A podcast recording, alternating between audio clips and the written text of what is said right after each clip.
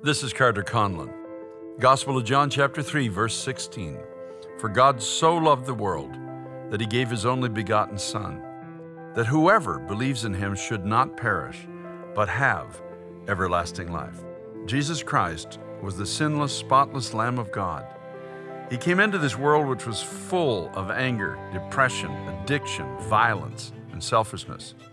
He immersed himself in the dirty waters of our failures.